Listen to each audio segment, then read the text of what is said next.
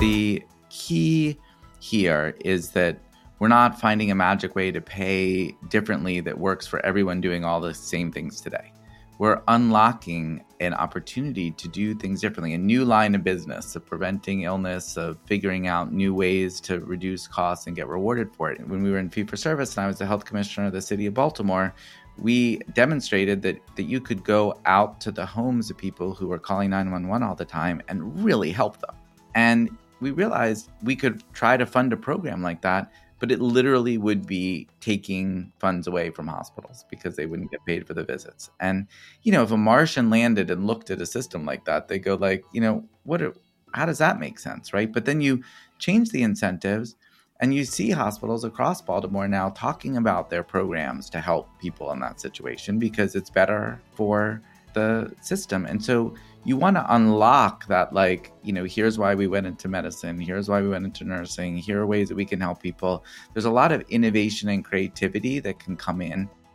I'm JB Wogan from Mathematica, and welcome back to On the Evidence.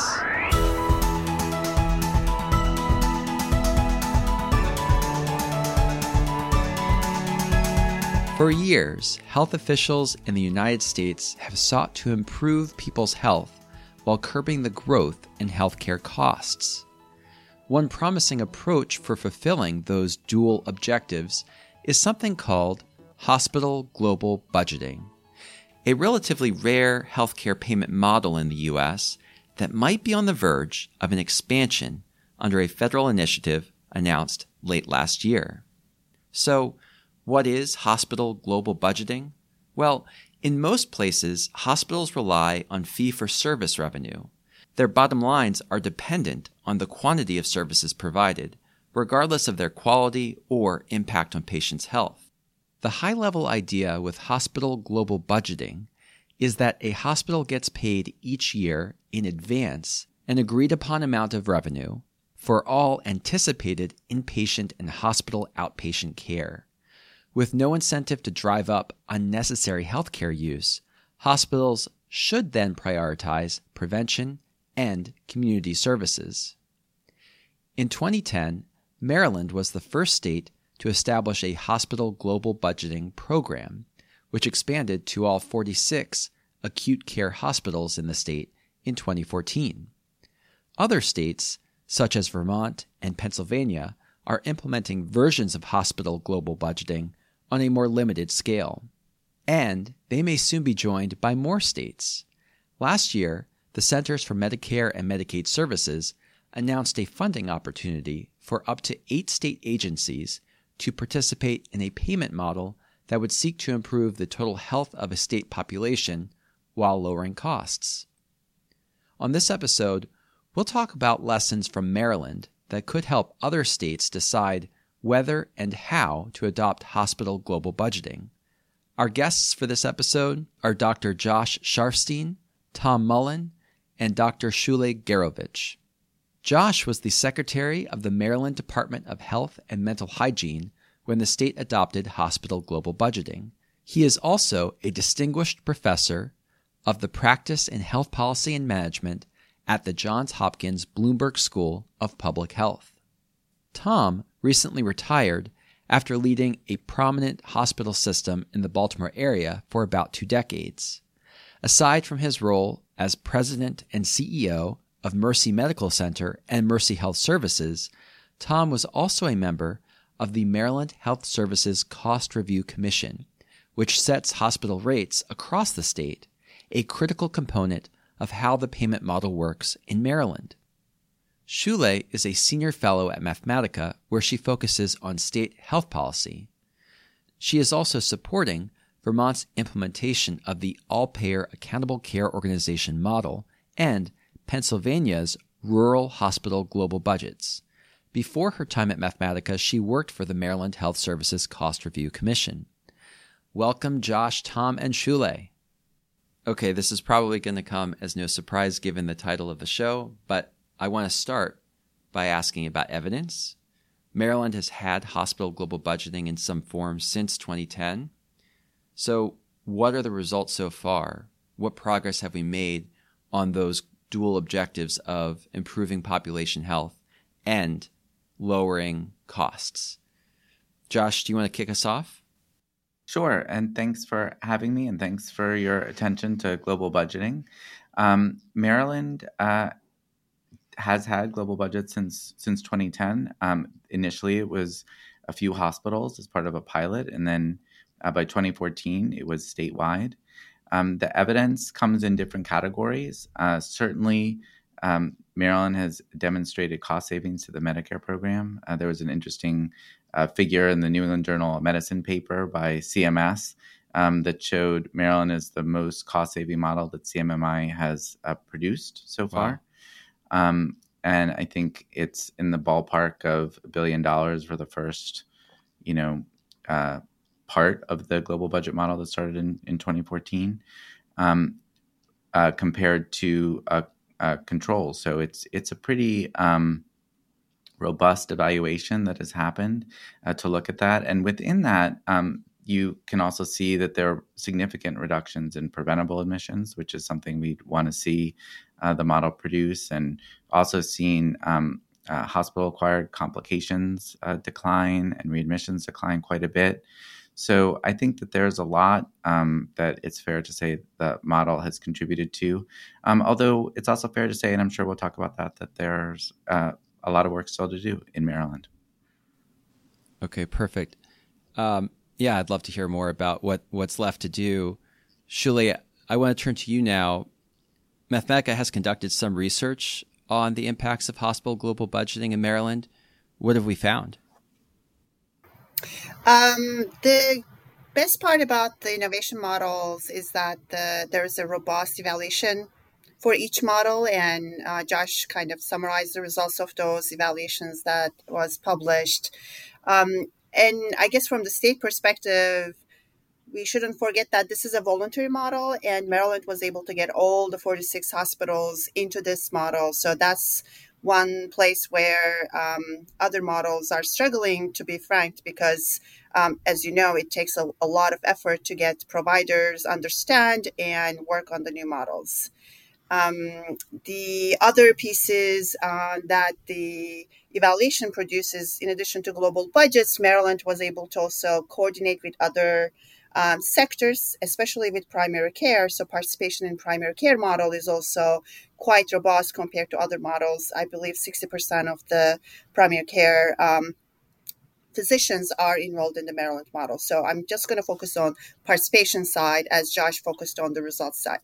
Okay, perfect. And Tom, when you were with Mercy Medical Center, how did you see global budgeting affect patient health and cost of care? What results were you tracking? And we were just tracking uh, the same things that have been mentioned. You know, the unnecessary admissions, uh, low intensity ER visits. That was a big one where they basically disappeared, hmm. and we saw our um, emergency room visits drop from uh, close to seventy thousand visits to fifty, and they were all what we call level one, two visits that are kind of uh, not appropriate for the ER. Hmm.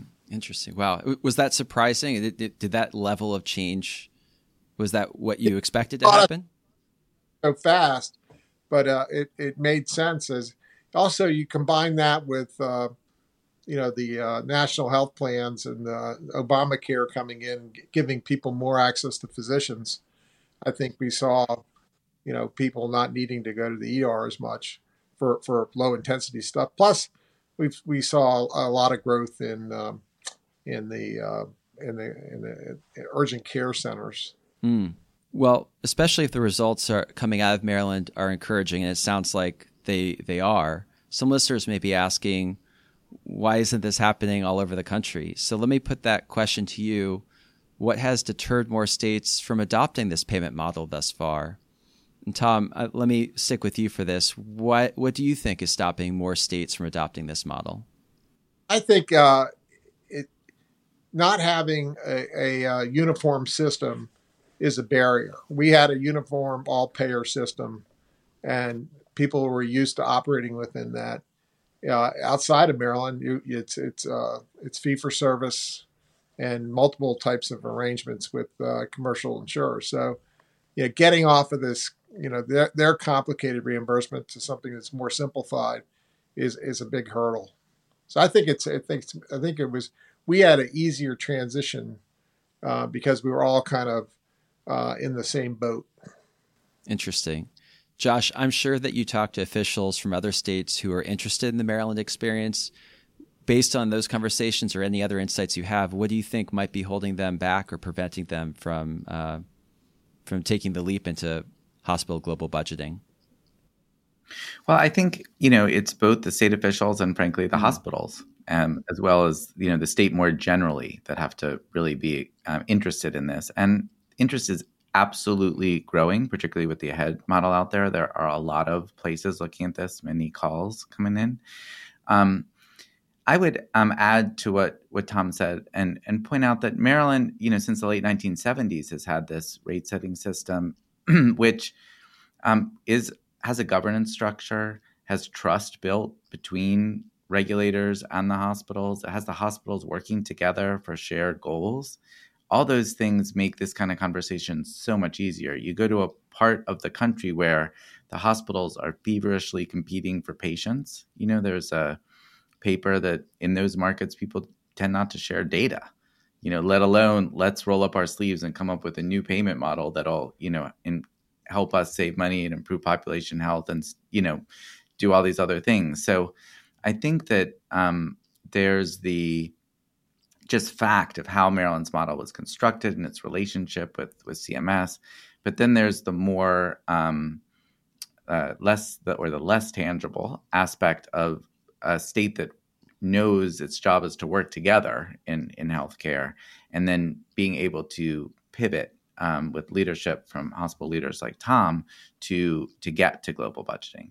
So my conversation with other state officials is about both things. It's about the policy details and what it actually looks like to put something like this into place, you know, how to think about the cost savings and the population health benefits, but it's also about these less tangible issues. How do you you know, you know, set up a goal for a state to do better for cost and for patient care? And how do you develop enough consensus and trust that you can start to evolve the payment models to get there? One contextual question is Maryland unique in having that governance structure? Or is it the only state to have that, or or or like how uncommon is it? Maryland is the only state left with rate setting. So there were some other states, um, but at this at all payer rate setting, you know, Maryland um, has that. So there were other governance structures out there, and and there are some that kind of, you know, councils that talk and and have some types of authority, but I don't think any have like the full um, Maryland. Okay, perfect.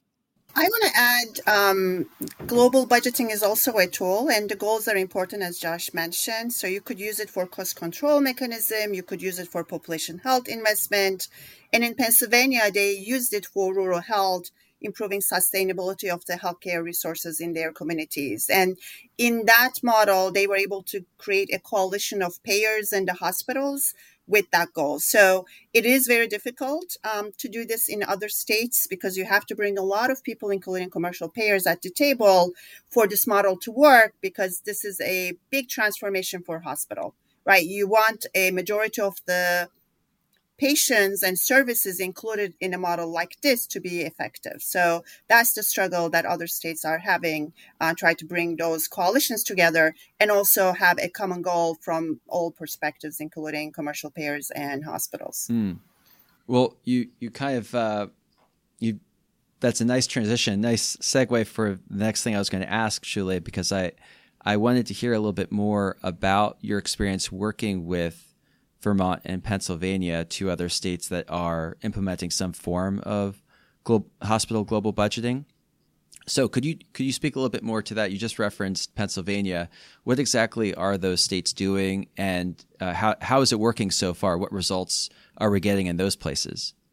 So um, every state has different goals. So Pennsylvania, as I mentioned, is more about rural hospitals and sustainability And the challenge there was recruiting hospitals. So, Tom, um, you know, your perspective here is very important to get them on board on this new model and working through the details of the policy and building trust.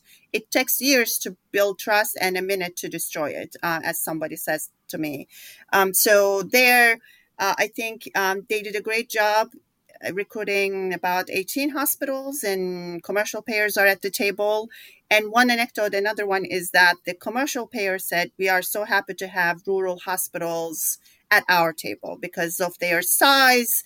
Uh, we tend to not to talk to them. So this was also a political improvement from the rural provider perspective.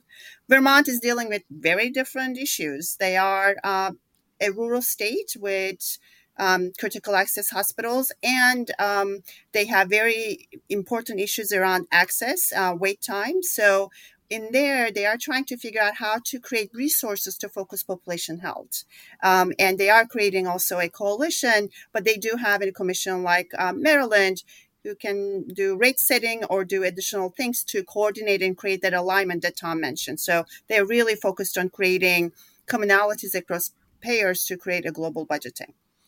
Okay, and uh, you did mention rural hospitals. I, I was reading a, a 2017 article that uh, Sule, and, and Josh co-authored for the Commonwealth Fund about hospital global budgeting, and one of the things that came up there was um, uh, that global hospital global budgeting might be especially helpful for rural hospitals. Do you want to say anything more about that, either of you, about why it might be especially appealing for rural hospitals?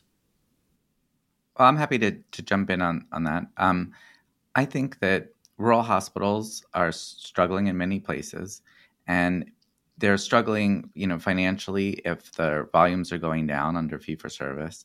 Um, but they're also struggling with a rural health crisis. You know, um, mortality is higher in rural areas, suicide rates are higher, overdose rates are higher. There, there's a lot of suffering going on. Chronic illness is extremely high. And hospitals, you know, I think in rural areas see pretty clearly that they um, are pushed to, you know, survive economically under fee for service by trying to have services for more, you know, very sick people. Um, whereas a global budget gives them the ability to think about that differently and try to put in place services that actually keep their community healthier.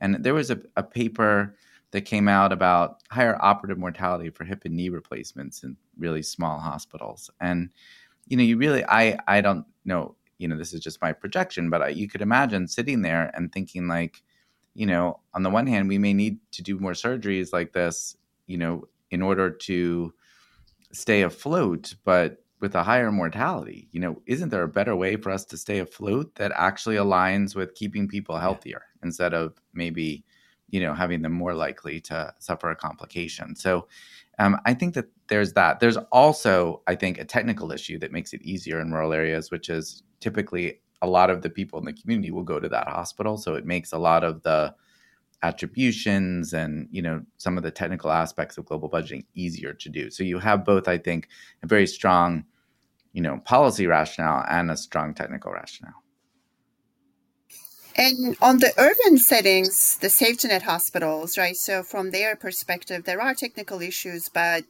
looking at social drivers of health, um, again, they are struggling financially, uh, but their population needs more services. So you could think about the global budget creating that incentive for them and providing additional funding where they can focus more on reductions in ED utilization, like Tom mentioned, uh, rather than trying to get more services uh, that they have to compete with other centers in the urban center. Okay, well, speaking of hospitals and urban centers, Tom, I want to um, turn back to you. And I, would like to step back now and talk a little bit about how, even after a state adopts hospital global budgeting, things will likely evolve over time. So, Tom, uh, how did Mercy uh, have to change in response to this payment model? How did it change the way you did business, and how did it affect health outcomes? Yeah, well, we had to rethink uh, what our purpose was, and um, you know, uh, prior to this, it was all about you know more volume, more volume, and this got us focused on the right volume you know, the right care in the right setting. So, you know, we saw opportunities to expand access through ambulatory care centers located throughout the Baltimore region. And so we now we we we've changed our metric for success to how many patients are in our system that we take care of. And we're, we're up to like 280,000 people uh, have uh, received, different people receive care at Mercy. And in downtown Baltimore, there's maybe 50,000 people. So uh, it's, it's, it's, it's really changed our way of, uh, of operating, and we're not dependent on them coming necessarily into the hospital.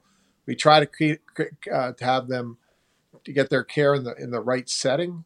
So uh, we've seen um, you know growth in uh, ambulatory surgery outside of the hospital. Would be one growth of giving chemo to cancer patients outside of the hospital because those hospital uh, added costs for chemo uh, were huge and a big cost driver. So we were we were looking at that, and I think we've been relatively successful with that and we continue to be that way.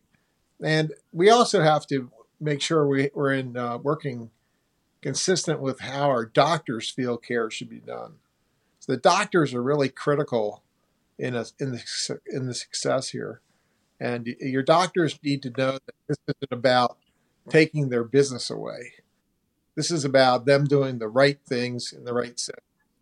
And so that's a key key driver. So physician integration uh, was a major major thing, and we we we, have approximately 250 physicians on our staff now, so it's pretty large for a, a medium sized organization, and they're all they're all uh, swimming in the same direction. So those are things that we did. Uh, and we and for what we did in the hospital didn't mean we weren't doing things in the hospital, but what we did in the hospital, we focused on efficiency and effectiveness you know, trying to drive length of stay down on orthopedics. You know, now we're almost outpatient on orthopedics, almost everything. And Could, you know, when we started the global budget, we were two, three, D, three, two and three day stays. And some of that's technology, but some of it's consistent with uh, where we're headed. And global budget, it's all about uh, it's all about taking care of the patient, not necessarily about driving additional uh, units of service. You mentioned physicians and how they felt about global budgeting. I'd love to hear a little bit more about that. Did they see? Did, was it hard to get buy-in? Did they like the idea of investing more in preventative services? Were they worried? What? It sounds like they were, there was some concern about um, it being bad for business in a sense. So, tell, tell me a little bit more about that. I think their initial fear is it's about you're gonna, you know, we're the end of the, we're the, we're the ones who are to get hit, hit the worst in this. And we said, no, you're not. You're the ones who take care of people. We just want you taking care of the people who need to be taken care of. And so that was kind of the, uh, kind of the view. And the primary care doctors were dying for this, you know, because the primary care doctors are the beginning of the food chain in terms of how people uh, work their way through the system. And now, even in primary care, Josh would know this, we're running out of the ability to find primary care doctors hmm. because need is so great. And we're moving to uh, nurse practitioners and other kind of alternate providers. So um, the doctors uh, understand that, but we also the, the, specialists are the ones that have the crosshairs on them, and they're concerned about. Well, you don't want me to do these cases. You know, we, we you know that's the whole idea is for me not to do the cases, and we say no, that's not the case. We want you to do the right ones, the ones that need to be done, and uh, and we kind of view it as sustainable volume, volume that you know you got to give, and uh, and not uh, unnecessary type type procedures. So so that's been the focus. Doctors have accepted it and and believe in it, and uh, and uh, we've done relatively well. Our doctors are fairly successful, and uh, and they're and they're well known in the Baltimore community. Josh, I'd like to turn to you. We just heard from Tom about some of the journey that Mercy Medical Center went through with global budgeting and the experience of hospitals and doctors. What lessons can other states draw from Maryland's experience with global budgeting? Well, I think there there are a few. We certainly have talked about a lot of the promise. And I think the promise is both on the cost side, which matters to a lot of people, and on the health side, you know, which is incredibly important, particularly in a country where we have massive life expectancy gaps and we're falling further behind, you know, other countries around the world.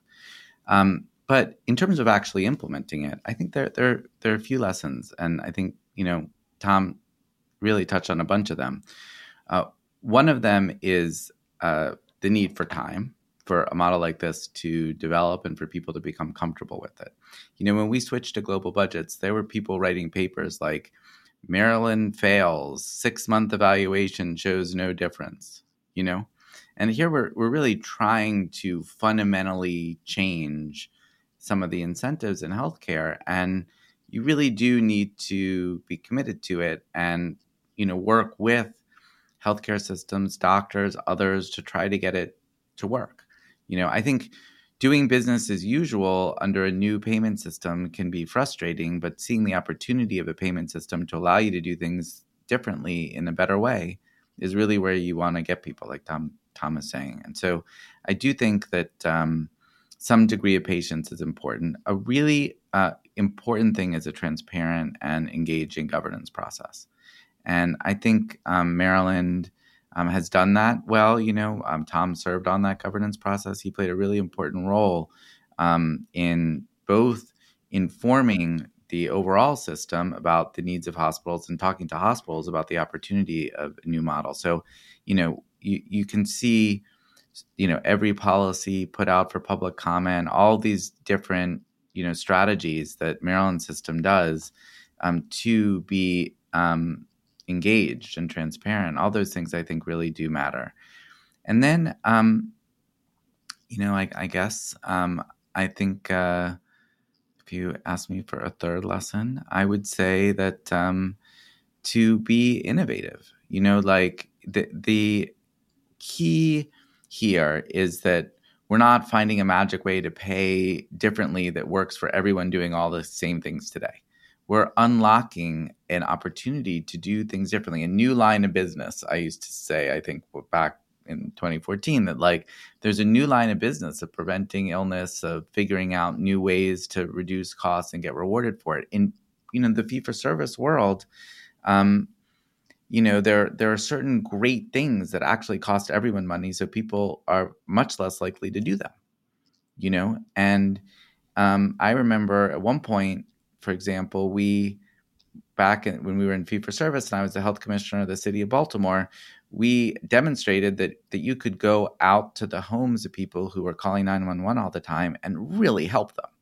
You know, and not just reduce the expense in 911 in the emergency departments, but like make sure they're on the right dose of insulin or they have, you know, their social isolation addressed. And you could really, really help them. And we realized, you know, we could try to fund a program like that, but it literally would be taking funds away from hospitals because they wouldn't get paid for the visits. And you know, if a Martian landed and looked at a system like that, they go like, you know, what are, how does that make sense, right? But then you change the incentives and you see hospitals across Baltimore now talking about their programs to help people in that situation because it's both good for them and it is better for the the system. And so you want to unlock that like you know here's why we went into medicine here's why we went into nursing here are ways that we can help people. There's a lot of innovation and creativity that can come in. So i think that's also a third lesson. Well um, i mentioned in my intro that the centers for medicare and medicaid services is encouraging more states to adopt hospital global budgeting. And states could do it through this new funding mechanism or some other means obviously um, there are states that are already doing this before the funding mechanism even exists. But for states that are interested in hospital global budgeting, what's at least one thing they'll need to be successful? And Tom, I'd like to start with you. What what would be one thing you think that states and the hospitals in those states would need to be successful? Well, they need to have a common uh, vision and goal, and so the, and that that leads to cooperation. So you've got to have cooperation among the the various providers in the continuum. Uh, if you have folks in the continuum uh, resisting to doing this, it'll be a challenge. So I would say uh, that's the number one thing: cooperation among the providers, and uh, and and agreeing that this is the goal they want to perceive, pursue. Okay. Uh, and and I said at least one thing. I didn't want to limit you too much. If there's anything else that you want to to add to your list, feel free. Um, anything else that you would you would? Oh, I, I think you got to be prepared to go after high cost patients and and come up with uh, new ways of delivering care to them. And we know that you know the diabetics, you know the cancer patients, the uh, uh, orthopedic patients, all those uh, types of patients, heart patients. But we have to develop strategies within the continuum to kind of have superior outcomes, but a less costly way to get there. Josh, I imagine that you have have a list and and have shared that list with uh, people in other states. But yeah, what what if, if a state official reaches out to you and is interested in hospital global budgeting, what would be would be your one or two things that you would recommend that they implement to be successful? Well, I think it is it's really important to have a good um, dialogue and understanding with the hospital leaders who will actually be running the the program. And so, you know, I it would be true that I have recommended at times that um, Tom Mullen speak to them. you know, because I think, you know, frankly, there are only so many things I can say that, you know, hosp- people in the hospital industry will will um, under you know understand and appreciate and then as i start to venture into what it could be for them it's just so much more powerful to hear from someone who has led in that situation and accomplished great things so i, I do think that more broadly this is a approach because it's an approach broadly to the healthcare system it really does require a lot of cooperation for a public leader, it's not something that can be imposed entirely top down. But even for a hospital leader, it's not something that can be done entirely within their walls successfully. There are certain things that can be done, but you do want to have good community partners. You want to suddenly know about what mental health services are available because now that we look at our population, we're seeing people with a lot of behavioral health conditions keep coming back to the emergency department. Can anything be done to help them? You know, so it it means engaging more with with the world around you, no matter where you are in the system. And I think that is uh, it's an advantage, but it can be hard. And really facilitating that and facilitating that kind of spirit is really important for success. Sule, I'll give you the final word here. What is at least one thing that a state will need to be successful if they do indeed go down this path of implementing hospital global budgeting? Um, so Tom made the comment around vision, right? Common vision. And Josh is talking about coalition and getting uh, the communications right. And I work a lot on the detail with the policy. So from my perspective, we need to meet where the providers are. So this is a long-term vision and long-term change, right? So if they are not as comfortable moving into a fixed payment and they have concerns for certain things, we need to hear them and we need to make sure we can get them gradually to where we want to all go, as opposed to having a very impatient structures where we expect everything to change overnight. So that's that's the lesson learned from working especially with Pennsylvania and Vermont and talking to other states. Okay, I think that's a perfect note to end on. Tom, Josh, Sule, thank you so much for your time today. I really enjoyed talking with you about hospital global budgeting, and I'm curious to see where states go from here. Thanks to our guests, Tom Mullen, Josh Sharfstein, and Sule Gerovich. And thank you for listening to another episode of On the Evidence, the Mathematica podcast. If you like this episode, please consider leaving us a rating and review on your podcast player of choice. And if you aren't already, please consider subscribing. We're on Apple Podcasts, YouTube, Spotify, Goodpods, as well as many other podcast players. To learn more about the show, find us at mathematica.org slash on the evidence.